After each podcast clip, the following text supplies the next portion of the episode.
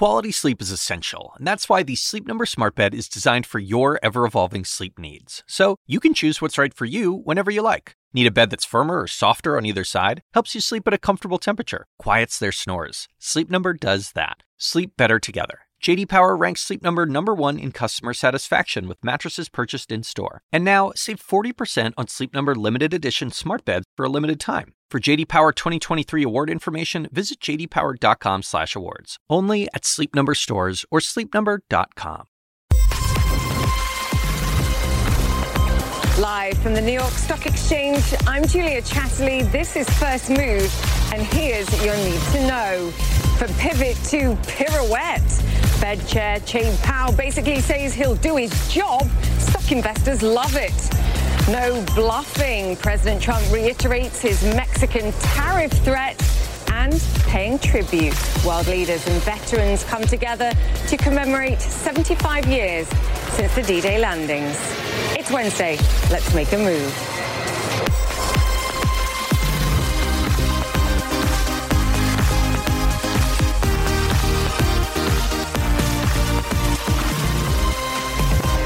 First move once again, guys. It does feel like the policy doves have been let loose once again. The market's behaving, or at least investors are, like they got a J. Powell policy pivot Mark II I asking, uh, and will be continuing to ask, whether two pivots effectively make a pirouette, as you heard there. Well, I can tell you, I do worry, though, that Jay Powell only really reiterated what his job is at this stage if growth weakens.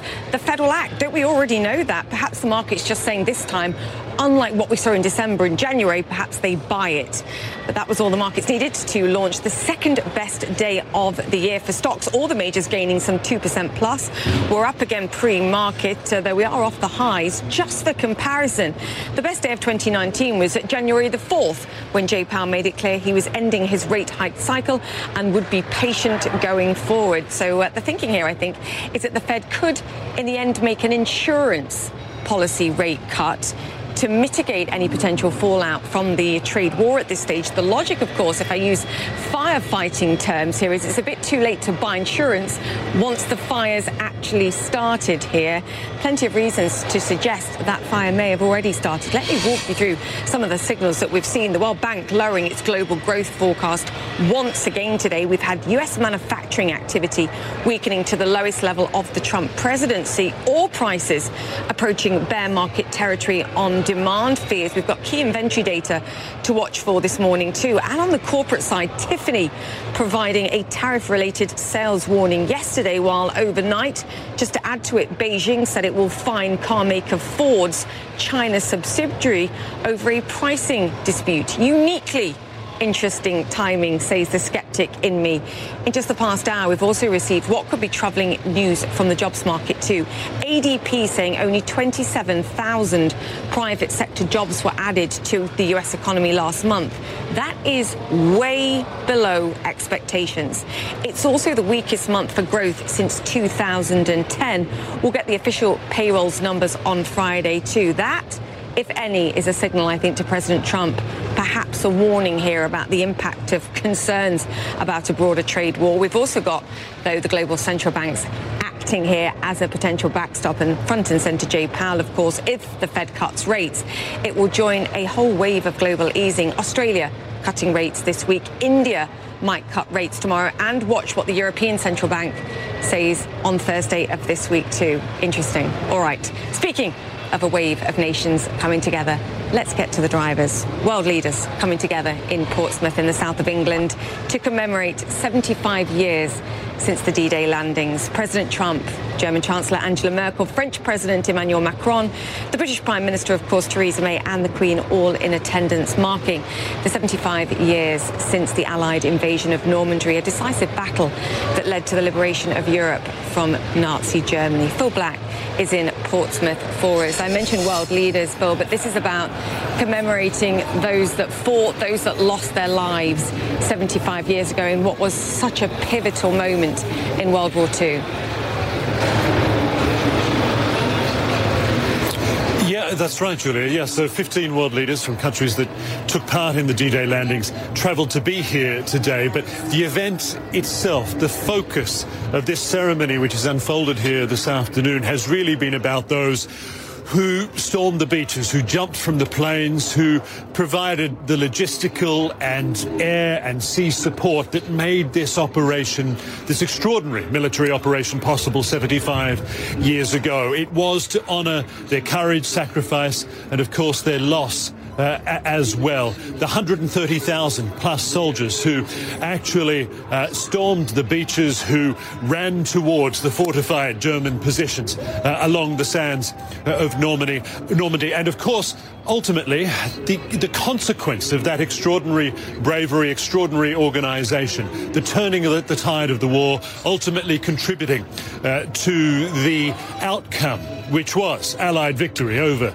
Nazi Germany. All of that was what we saw unfold here today in a very slick, poignant, yet at times upbeat production. We heard testimony, accounts, correspondence, first-hand uh, tellings of what it was like at that time from soldiers and so forth. And at the same time, we heard really rousing uh, performances from a military band of popular culture and music uh, from around that time as well. And then to draw it all to a close, there was the Queen, who simply said, on behalf of the free world, we thank you. And so it was that really strong uh, gesture of gratitude to the men who went on and through their bravery went on to essentially change the course uh, of history 75 years ago here, Julia. And we've just seen images and we've got pictures for you of uh, President Trump, of course, his third day of the state visit in the UK, saying goodbye to the Queen, of course, before they then head back home uh, after a few more meetings here. To your point, Phil, an incredibly pivotal moment, I think, more broadly for what we're seeing, broader tensions in the world, and the comparison at a time so long ago where the Allies all came together here to, um, to work together. Poignant, I think, at this moment in time. Indeed true and really taps into what I think has been one of the dominant themes of President Trump's state visit here, particularly from the British side, repeatedly stressed, really, and that is that what matters here is the relationship, the shared history, the shared values, the things that have been accomplished together now over such a long stretch of time. Who happens to be leading each country at that at right now isn't really as important. It is about what has been achieved and what can continue to be achieved through both the British and American alliance and in terms of today's D-Day commemoration in a broader sense international cooperation as well through multilateralism through allied uh, through these alliances and and close coordination essentially. It is all about what can be done. That has been the overall theme.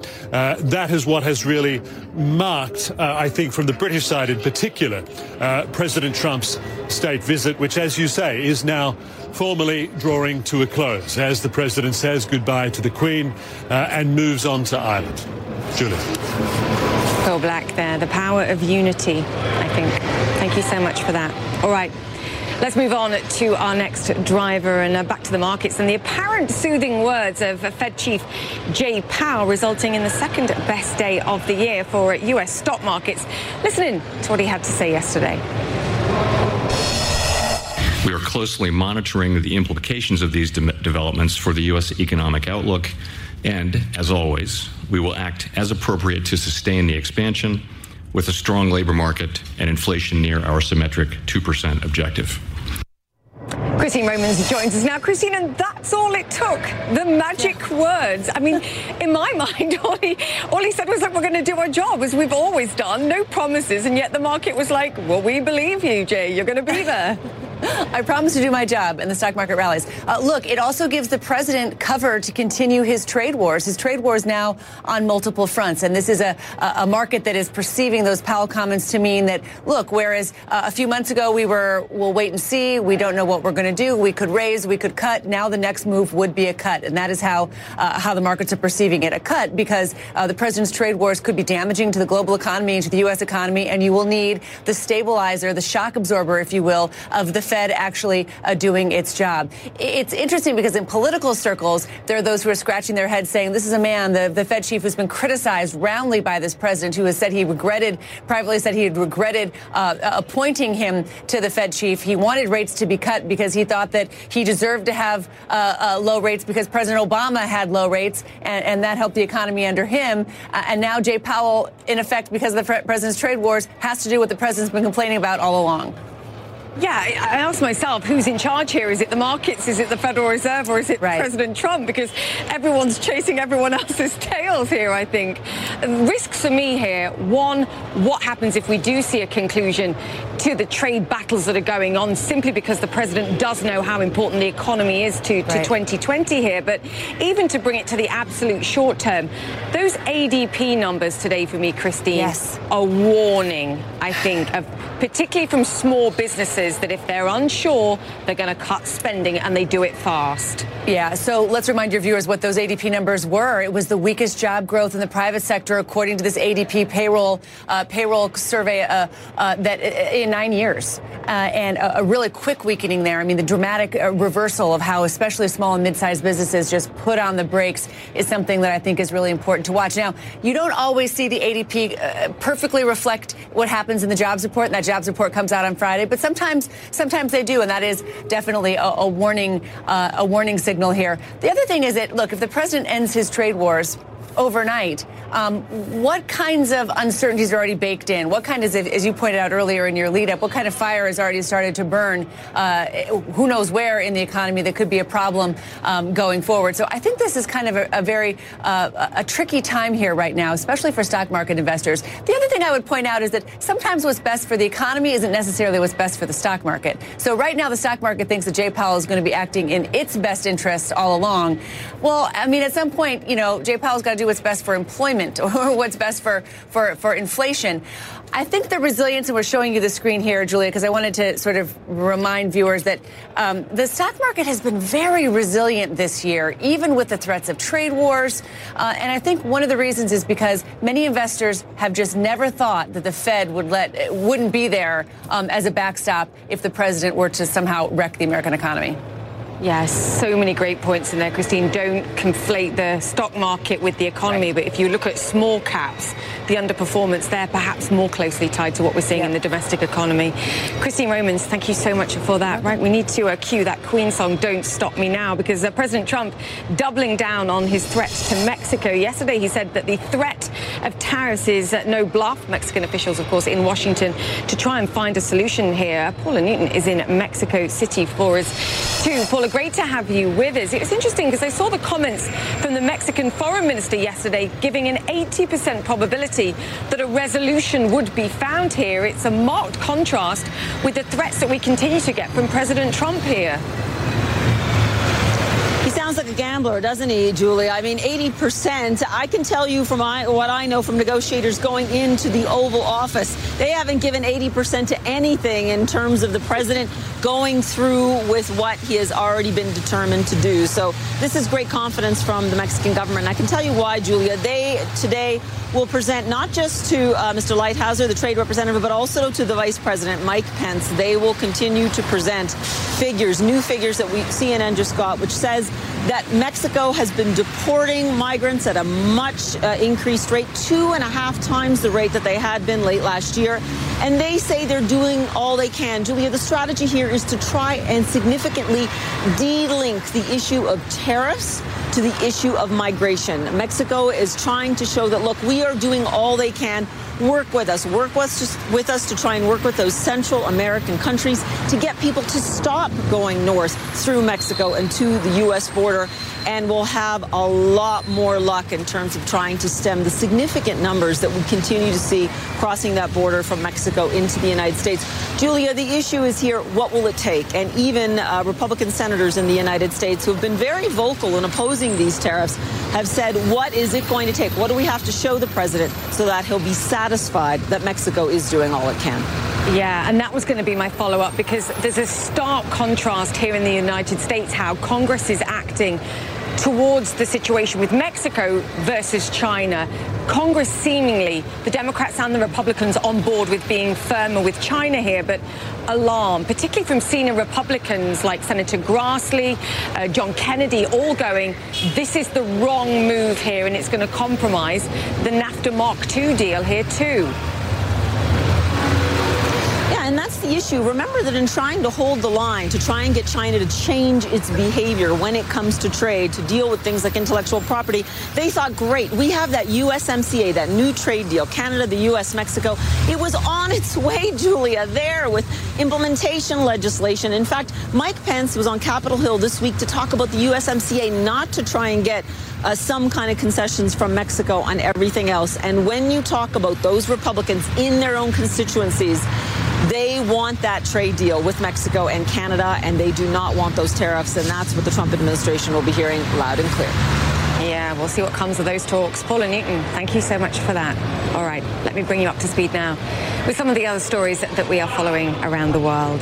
Police have caught the suspect behind a mass shooting in Darwin, Australia. Four people were killed when a gunman opened fire at several locations on Tuesday night. Local media reports say the 45-year-old suspect was on parole at the time of the shooting. Cardinal George Pell's appeal hearing at an Australian court has wrapped up for the day. Pell is appealing his six-year prison sentence for molesting two choir boys. His lawyers argue the former Vatican treasurer didn't get a fair trial. If judges overturn his conviction, he could walk free. The hearing will continue on Thursday. The U.S. clamping down on Cuba. You're looking at uh, pictures of one of the last American cruise ships to leave Havana Harbor as new travel restrictions come into force. They include blocking access for organized tour groups and banning U.S. cruise ships from docking in the island. Patrick Oppmann uh, joins us now from Havana, Cuba. Uh, Patrick, what are people in Havana saying at this moment? And can you quantify the impact? Because I believe American tourists, second only to the Canadians, actually, in, in visiting Cuba right now. That's absolutely correct. And it's something that's grown very quickly over the last few years, thanks in part to cruise ships. And behind me is actually the last cruise ship in Havana. Royal Caribbean says that their ship, the Empress of the Seas, is scheduled to depart this afternoon. And starting uh, midnight tonight, uh, that will no longer be allowed. That American cruise ships are now banned from coming into Cuba. Uh, they've only been doing this uh, kind of travel for the last three years, but it's grown exponentially. It has brought a lot of money to the Cuban government, and that is why the Trump administration says that they're clamping down. They feel the Cuban government's aid to the Maduro regime in Venezuela has kept Nicolas Maduro in power, and that they feel by denying the Cuban government tourism dollars that that will have some kind of impact for Havana to change their behavior. Of course, by doing that, by getting rid of the largest legal uh, category that allows Americans to come here, the so-called people-to-people travel, they're also denying the Cuban people a lot of money. And you know, I live here, and over the last several years, everywhere you look, Cubans are fixing up uh, their apartments or homes to either rent out or turn into restaurants to deal with the increased demand, really an amazing growth of U.S. tourism, U.S. visitors to the island. That is going to wind down starting today.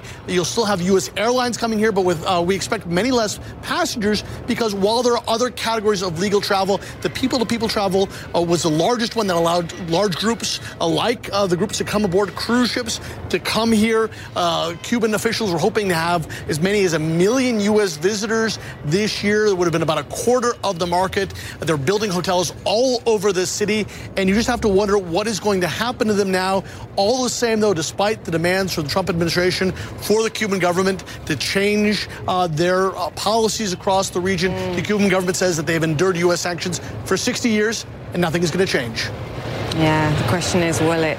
Patrick Oppmann, thank you so much for joining us there from Havana, Cuba. All right, we're going to take a quick break here on First Move, but coming up, how about adding a living wage to your shopping list? Bernie Sanders is taking on Walmart and certainly will try. And the tricks of the trade, venture capitalist Scott Kupor shares his pearls of wisdom. That's coming up. Stay with CNN.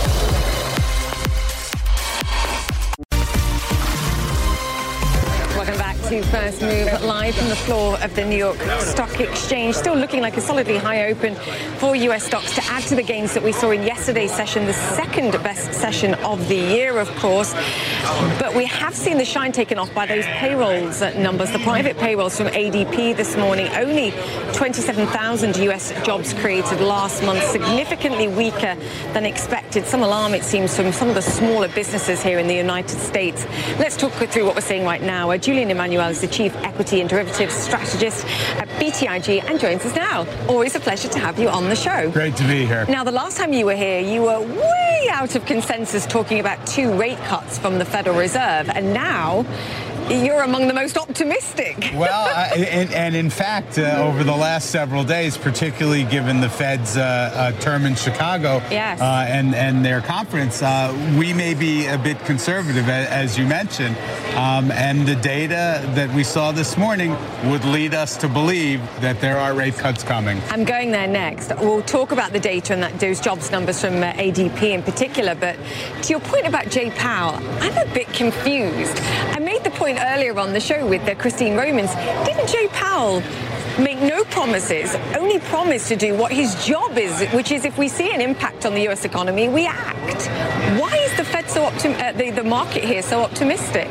Well, if you go back to the end of last year and the turmoil in the markets and the seeming lack of understanding of the market response from the part of Jay Powell, he pivoted very, very quickly right. To where there was no more hikes. You know, literally two weeks later, um, and that gave the markets confidence. Obviously, we've seen that in the stock rally year to date. The market believes that the Fed is learning as it goes along, and the Fed understands that the downside risks need to be mitigated here. Okay, so to your point on the uh, the jobs numbers this morning, if the Federal Reserve is learning that it needs to signal, look, we get it, we understand the risks here, we're on top of this. What about the U.S. president learning that perhaps uh, tariff threats have consequences, and for small businesses in particular, when they're concerned about the upcoming risks, they cut spending, they cut hiring, because that's kind of what we're seeing in these numbers. It, it, it's definitely a risk, and, and if you look at the bigger picture, picture macro over the last several months, uh, obviously inflation break evens have been coming down, commodity prices have been coming down.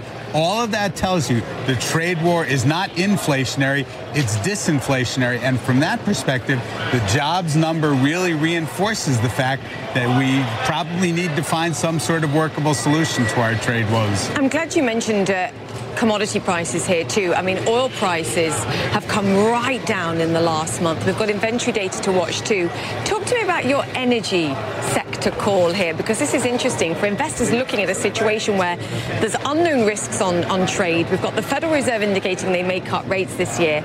Energy, for me, is an interesting one to be looking at for you. Yeah, in, indeed. Um, so it's predicated on the fact that between the Fed and reconciling the trade wars, the economic recovery is going to continue. We're in a slowdown, absolutely, but we do think that growth will continue. And from that perspective, this late in the cycle, energy tends to work well, particularly into Fed rate cuts. And we have to remember there's been a lot of corporate activity in the sector. There's a lot of cash, and the stocks have not followed the oil price to the highs. They've they've obviously moved down in tandem, but they still look relatively attractive and ripe for consolidation. So there's catch up to be done in the stocks even now relative to, to oil prices. That's right. Okay, what about for financials here then too, particularly if we go from a situation where we're concerned about an inverted yield curve to the Fed back to cutting rates again.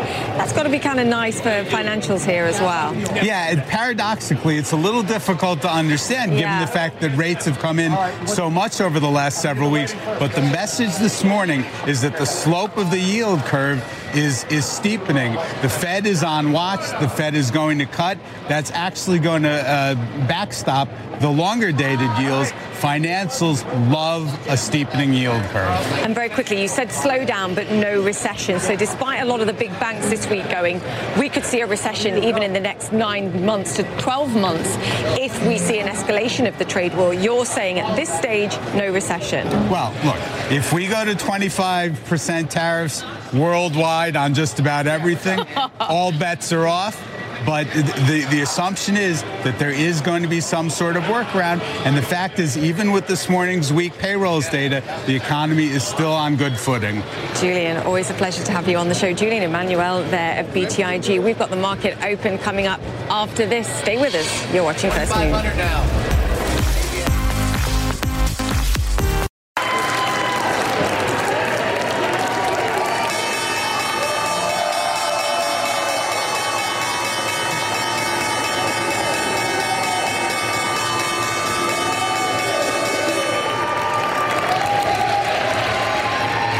Move. to First Move. Uh, I'm Julia Chatterley live from the New York Stock Exchange. This Wednesday morning, we were anticipating a higher open for the U.S. stock markets, adding to yesterday's bumper gains, and it looks like that's what we've got, despite, as we've mentioned already a couple of times now on the show, that weaker than expected payrolls, private payrolls numbers from ADP. Just 27,000 jobs added last month. Yes, it's still gains, but it was significantly weaker than expected. In fact, small cap firms slashed 52,000 jobs in May.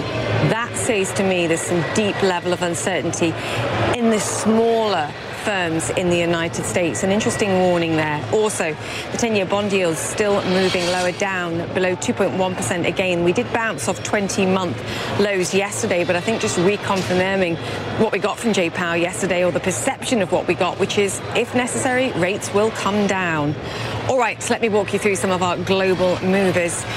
Stocks in focus in this session. Tesla in focus, the electric car maker, in fact, having its best day of 2019 yesterday, closing up more than 8%. It's added more than $2 billion to its market cap as a result. Morgan Stanley also reiterating their equal weight rating and a $230 price target. So just for perspective, that's 20% higher than where the shares are trading today. They're still down some 40% so far this year. The question is, as some investors are arguing, they now look a little bit oversold. Right now, we are seeing Tesla higher in the session so far. Campbell Soup also in focus, the quarterly earnings and revenues beating expectations. The soup maker also raised its full year outlook, sales jumping more than 12%. It boosted by uh, high demand for its snack brands like Pepperidge Farm and Goldfish. Walmart also in focus, the CEO vows to keep prices as low as possible. It says the company wants to be a, quote, champion of the customer. The retailer warned last month that the U.S. trade war will result in higher prices. Those comments, of course, ahead of the company's shareholder meeting today, and we'll be looking to see if they say anything more on the prospect of higher prices right now. But that's not the only thing in focus, because there's also going to be some pretty high profile attendees, including Democratic presidential candidate Bernie Sanders some fiery tweets ahead of this meeting too. Coming into this meeting, he said Walmart pays its employees so little that many are forced to go to Medicaid and food stamps to survive. Next week, I'm going to Bentonville, Arkansas to tell the Walton family of Walmart, the wealthiest family in America, get off welfare pay your workers a living wage. Ryan Nobles joins us now because he's there. Ryan, some really punchy words from Bernie Sanders, though we've heard this time and time again. He simply wants them to raise the minimum wage here. Yeah, that's right, Julia. And, you know, this is not out of the ordinary for Bernie Sanders. Uh, the Walton family, which is uh, has the controlling interest in Walmart, uh, is a regular target for Bernie Sanders on the campaign trail.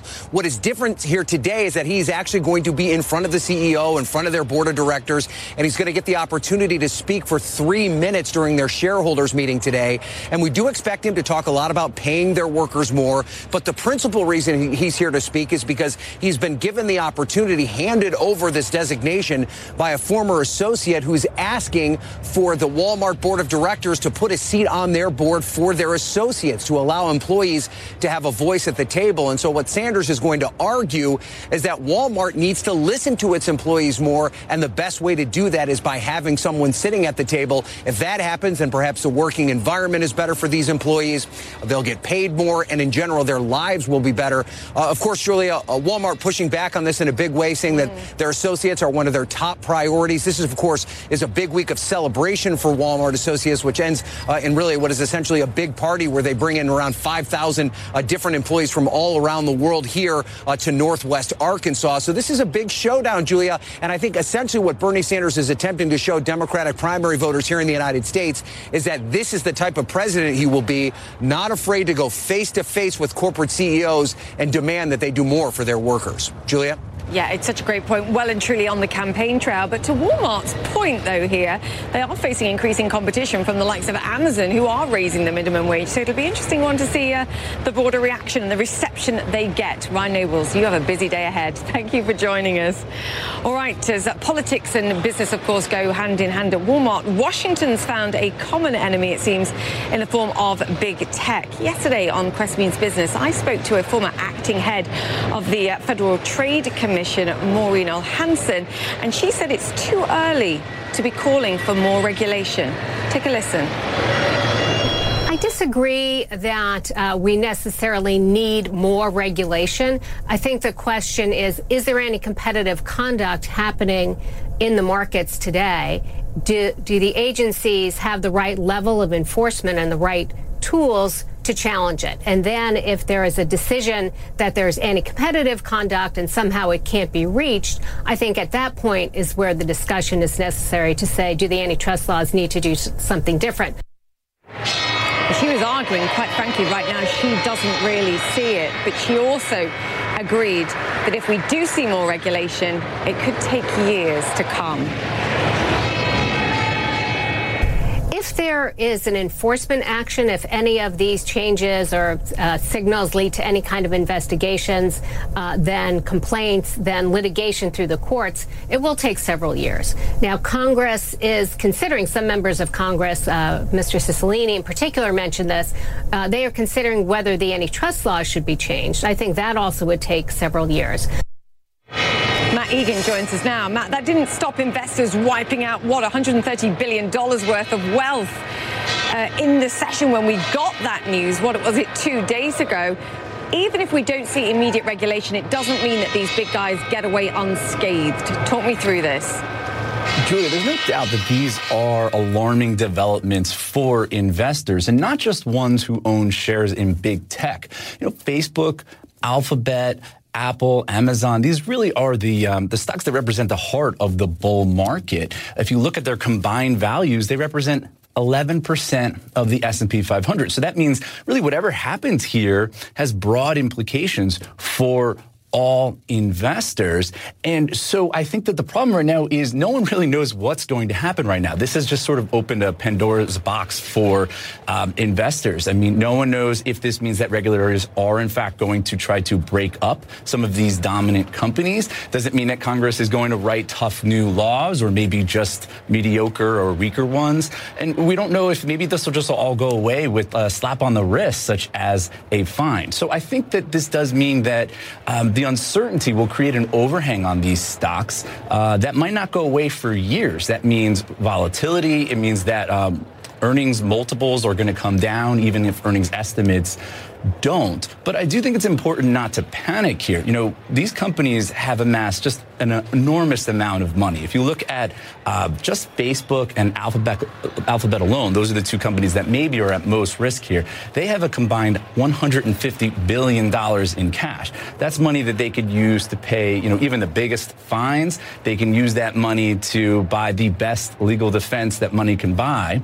Um, and, you know, some of the analysts that I spoke to, they're a little bit skeptical that regulators can prove an antitrust case, particularly around the issue of consumer harm.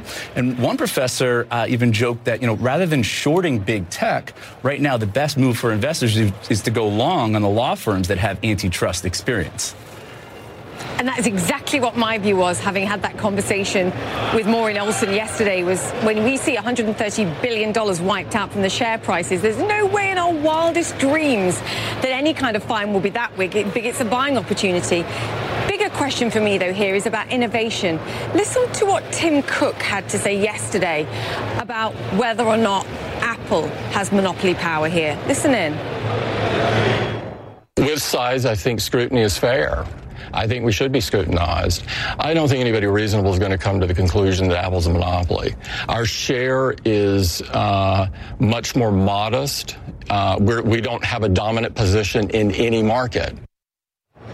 The challenge here, Matt, I think, for greater regulation going forward is it's got to be a balance between making sure they're not too powerful, but also not stemming innovation.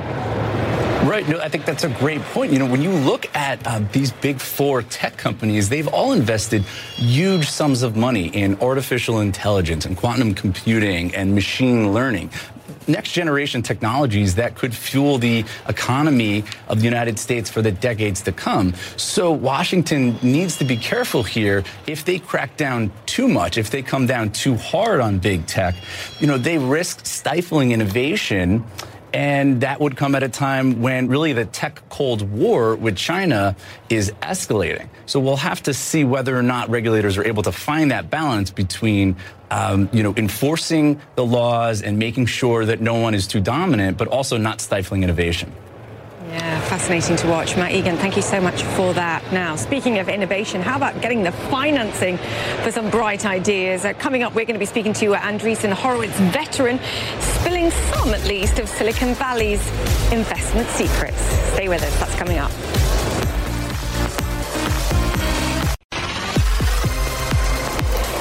First Move, and we are in the chat room. The chat room, get my words out. What Wall Street is to big finance, Sand Hill Road is to Silicon Valley, the heart of America's venture capital scene. Joining us now is a veteran of that world, and more importantly, a man willing to at least give some of its pearls of wisdom. In the chat room, Scott Kupor, author of Secrets of Sand Hill Road, Venture Capital, and How to Get It, and of course, managing partner at Andreessen Horowitz. Fantastic to have you here. Well, thank you for having me. Talk to me about the premise of the book because it's from my understanding from, from reading it, I thought it was a great book. Just pearls of wisdom about how best to go about raising right, money. Right. Yeah, you know, it's funny. I've been in the tech business for about 25 years Yes. now, and we've been doing venture for 10. And I was amazed at, I kept getting the same questions from entrepreneurs over time. You know, should I take venture capital money? What does it mean to do so? How do I work with them? And, you know, in some cases, how do I make sure I don't get taken advantage of? Yeah. And so I felt like it was just time to kind of, you know, eliminate a lot of the information barriers that happen in this industry. And hopefully maybe that encourages more entrepreneurship too. What do you want to see from someone that they come into? You? In the, Yeah. in the book you say, look, tell a great story. Yeah. Convince me that you, Yeah. uh, you deserve my money. Yeah, well, storytelling is a really big component of it, right? Because you can imagine you're competing for talent, you're competing for customers, and you know, by the way, storytelling in the good way, of course, not you know hoodwinking people, but you know, really having a vision, uh, you know, getting saying something that forces people to kind of want to line up behind you when in some cases it might not be rational for them to do so. But when you look at a company or someone, a founder of a company that comes in, do you go, look, is this a company that I can see going public one day? Can this have a three, four, five billion dollar valuation? Do you make that kind of assessment that early? Yeah, when we're doing early stuff, we like to think of the question as it's kind of what if, right? Imagine if this is successful, what could it be? And you're absolutely right. We have to at least believe that it could be a standalone public company, and that probably in these days does mean it's got to be a multi-billion dollar company because we know that the small cap IPO market just doesn't exist anymore. Why? It's a long, uh, it's a long story, longer than we have. But I think what's happened is a lot of the changes that uh, happened in the markets over the years were geared towards efficiency, and efficiency is great. You know, kind of people pay lower costs than they've ever paid before. But for stocks that are small volume and don't trade as much, a lot of that efficiency is a problem. So most of the investors, most of the research analysts have all moved upstream. And so if you're a small cap company, you probably don't have research, you probably don't have market makers, you probably don't have people like yourselves covering them. worth it. It's just a hard place to be. You know, it's interesting what we've seen just in the last few weeks with Uber Yep. going public, with Lyft to some degree as well, um, asking big questions about whether or not there's a valuation problem in the in the private markets. That you're giving these companies too much money, they stay private longer, and then when they try and go public in the end, there's a sort of valuation mismatch between what the private market's willing to give them versus how the public perceives them. Is there a problem in the private markets right now in judging value? I, I don't think so, and I think it's very company specific. And by the way, we are Lyft investors, so in full disclosure. So I, I think if you really look at kind of the IPOs we've had in tech, there's kind of you know, traditional enterprise software IPOs. So something like a Zoom, which is also is not a company of ours, but you know, something like that has traded incredibly well. Beyond Meats has traded very well. Yes. And so I think companies that are growing at reasonable rates, but also have near-term visibility towards cash generation, the market is really treating favorably. I think when you have a backdrop of lots of the macro uncertainty that we have, and you have companies like Uber and Lyft, where you know the profitability is still deferred for a period of time, I think you should expect that there probably will be more volatility there. Is there a timing question here, though, Yes. too? Like, Yeah. don't leave it too long. Yeah. Is that the big takeaway here, too? I, I think that's right. If you look, uh, again, we're not Uber investors, but if you look at Uber, the core ride ride hailing business is actually not growing that well, right? Most of the growth is coming from Uber Eats and some of their ancillary businesses. And so I think you're right. You're kind of, if you're going to go public, you have to be at the right point of your product cycle where you still have growth that's actually really attractive to the public markets. Antitrust. Yes. Talk to me about action. Do you think it comes? Does it take years? And is it necessary in your mind? Uh, I think it will take years, probably. Um, uh, I do think there's a broader question, which is I think uh, in the technology industry, we have not done a good job of kind of appreciating kind of the impact of technology, you know, in, in many areas. You know, we I live in Silicon Valley, and mostly what we see is just the benefits of technology, but, you know, those benefits are perceived differently elsewhere. And so I think as an industry, we have an obligation to spend more time in D.C., really spend time with the regulators, and quite frankly, better understand how we can get regulation that makes sense and also kind of economic growth and, and entrepreneurship in a way that helps everybody. How does Silicon Valley look at Facebook right now? Because that's a company that's had huge challenges, but advertisers aren't doing anything differently. Right. Customers aren't switching off, users aren't switching off, Right. But they've had some challenges. No doubt, yeah. Is this just teething issues? Will they be fine in the end, or do you look at this and go, actually, this is one where government is needed? Yeah, so my, my partner Marc Andreessen is on the board, so just in full disclosure. Um, yeah, um, I, I look, we have I think the Silicon Valley still has just tremendous respect and admiration for what they've built. I mean, it's it's it's amazing when you think about it, right? It's basically a 14-year-old company or so, and uh, you know they have what two plus billion dollar Yes. billion users, you know, uh, incredible market cap. Yeah, look, I think what they need to do is I think they have to also it goes back to the prior point. They just have to recognize and realize that look, all the wonderful things they've accomplished, you know, in all cases maybe people do worry about, you know, things like privacy and other stuff that's out there. And so I think I think it will be a renewed call for, you know, a conversation between DC and Silicon Valley. And final question, because this ties very much to the book as well. 75% of venture capital money focuses on three specific places Yes. California, New York, Massachusetts. To me is crazy. Yeah. How do we change that? Yeah, it is. It is a it's a real problem, and I totally agree with it. And uh, one of the things that uh, I hope the book will do is, Yes. is is partly just educate more people about the system, and hopefully we get entrepreneurship that's more broadly distributed across the U.S. We're already seeing it internationally. So you know, venture capital used to be almost entirely U.S. About 90 percent of venture capital dollars 20 years ago was in the U.S. Now that's about 50 percent. So we It are seeing international spreading. expansion, and it'll be great to see kind of broader domestic expansion in the U.S. too. Do you need to get on more planes? Exactly right, but that's a that's a perfectly fine thing. More right? air Yeah. miles. Yes. it's a great book. Well, thank I you really so much. I appreciate it. you Thank you. me. Scott Kupor speaking there. All right, we're going to take a quick break from Russia with love. That's the question. As China's leaders visit his bosom friend Vladimir Putin, we take a closer look at the trade ties that bind them. That's after this. Stay with us.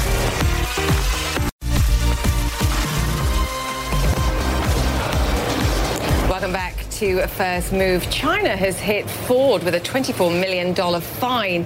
The country's regulators say the car giant's main Chinese joint venture broke antitrust laws by setting minimum resale prices on some of its cars. That fine is just one of the latest measures that China has taken against U.S. companies in recent days. On Tuesday, Beijing issued a travel advisory for Chinese citizens and companies planning to visit the United States. That came just after the Chinese government said it was investigating FedEx over a dispute the company has with Huawei. And there have also been noises about Beijing preparing a blacklist of foreign companies and, of course, using rare earth in its trade war with Washington, too. Now, Xi Jinping is meeting with Russian leader Vladimir Putin, the man who China's leader recently called his, quote, best and bosom friend. The pair are expected to cement their economic ties. Fred Pleitgen joins us now from Moscow. Fan- Fred, great to have you with us. Talk to me about this relationship because these men have met many, many times over the years, but perhaps never more important than today with both countries under severe pressure from the United States and the tensions within that relationship for each. Yeah, I think you're absolutely right, Julian. And one of the things that uh, the two men pointed out when they started their meeting, there was a short uh, opportunity to see both of them. They said that yes, indeed, the relationship they believed uh, was almost better than never before uh, between Russia uh, and uh, China. And you're absolutely right that Xi Jinping called Vladimir Putin uh, one of his best friends. And what they really want to do is they want to deepen those economic ties, obviously deepen some of those political ties as well. This is the 29th time that the two of them are meeting. And uh, the Russians were saying that last year, 2018, trade between Russia and China for the first time exceeded over $100 billion. Now, of course, that is a lot uh, especially for the Russian economy. And China is by far Russia's largest trading partner. For the Chinese, it's a little bit different. They obviously export still a lot more to the U.S. and to Europe as well. But of course, with those very difficult relations with the U.S. really deteriorating for the Chinese, they're feeling some of the pressure that the Russians have been feeling for a very long time. Of course, the Russians have been under U.S. and European sanctions for a while now. They've been making that pivot uh, to the east for the past couple of years. It's part of, of Vladimir Putin's strategic economic plan. And now the Chinese looking to have better relations with the Russians as well. Of course, they know that the Russians are not going to be able to make up for some of the losses that they might have because of that trade war with the United States. But you can certainly see that the two of them are looking to further deepen those economic and, and, and political relations as well. They say they want to sign some 30 contracts here when the two men meet. A, lot of that is raw commodities. We've been talking about this in the past. A lot of what Russia exports to China, things like oil, coal, gas becoming a major factor now as well. Uh, but the Chinese now really wanting those relations to also, of course, sending a clear signal to Washington as well, Julia. Absolutely. And of course, ahead of the St. Petersburg International Economic Forum over the next few days, and the United States not present, of course. Fred, fantastic to have you uh, joining us there. Fred Pleitgen over in Moscow for us. All right, we're wrapping up the show, but let me just give you a look at what we're seeing right now for the US markets, continuing to add to the gains that we saw yesterday. Of course, the best or the second best day for the US markets this year in light of words from Jay Powell, adding to those gains, but a bit of cautiousness as a result of that uh, jobs number numbers this morning too. Plenty to come throughout the day. We will keep you posted. But for now, you've been watching First Move. Time to go make yours. Quality sleep is essential, and that's why the Sleep Number Smart Bed is designed for your ever evolving sleep needs. So you can choose what's right for you whenever you like. Need a bed that's firmer or softer on either side? Helps you sleep at a comfortable temperature, quiets their snores. Sleep Number does that. Sleep better together. JD Power ranks Sleep Number number 1 in customer satisfaction with mattresses purchased in-store. And now, save 40% on Sleep Number limited edition smart beds for a limited time. For JD Power 2023 award information, visit jdpower.com/awards. Only at Sleep Number stores or sleepnumber.com. Now streaming exclusively on Max, a new CNN flash doc about the album that has Nashville talking. Call Me Country. Beyonce and Nashville's Renaissance. Watch it at max.com Max subscription required.